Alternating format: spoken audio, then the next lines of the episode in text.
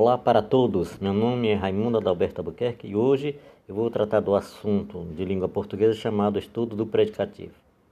O predicativo é um outro tipo de complemento verbal de um número restrito de verbos: verbo ser, verbo estar, verbo ficar, verbo continuar, verbo permanecer, verbo parecer, chamados de verbos de ligação. Exemplos: Dora é estudiosa. Estudiosa é predicativo do sujeito Dora. A sala ficou vazia. Vazia é predicativo do sujeito a sala. Geralmente, o predicativo aparece à direita dos verbos, porém, difere dos outros complementos verbais por apresentar as seguintes características: A. Pode ser representado por um substantivo, um adjetivo, um pronome, um numeral ou um advérbio.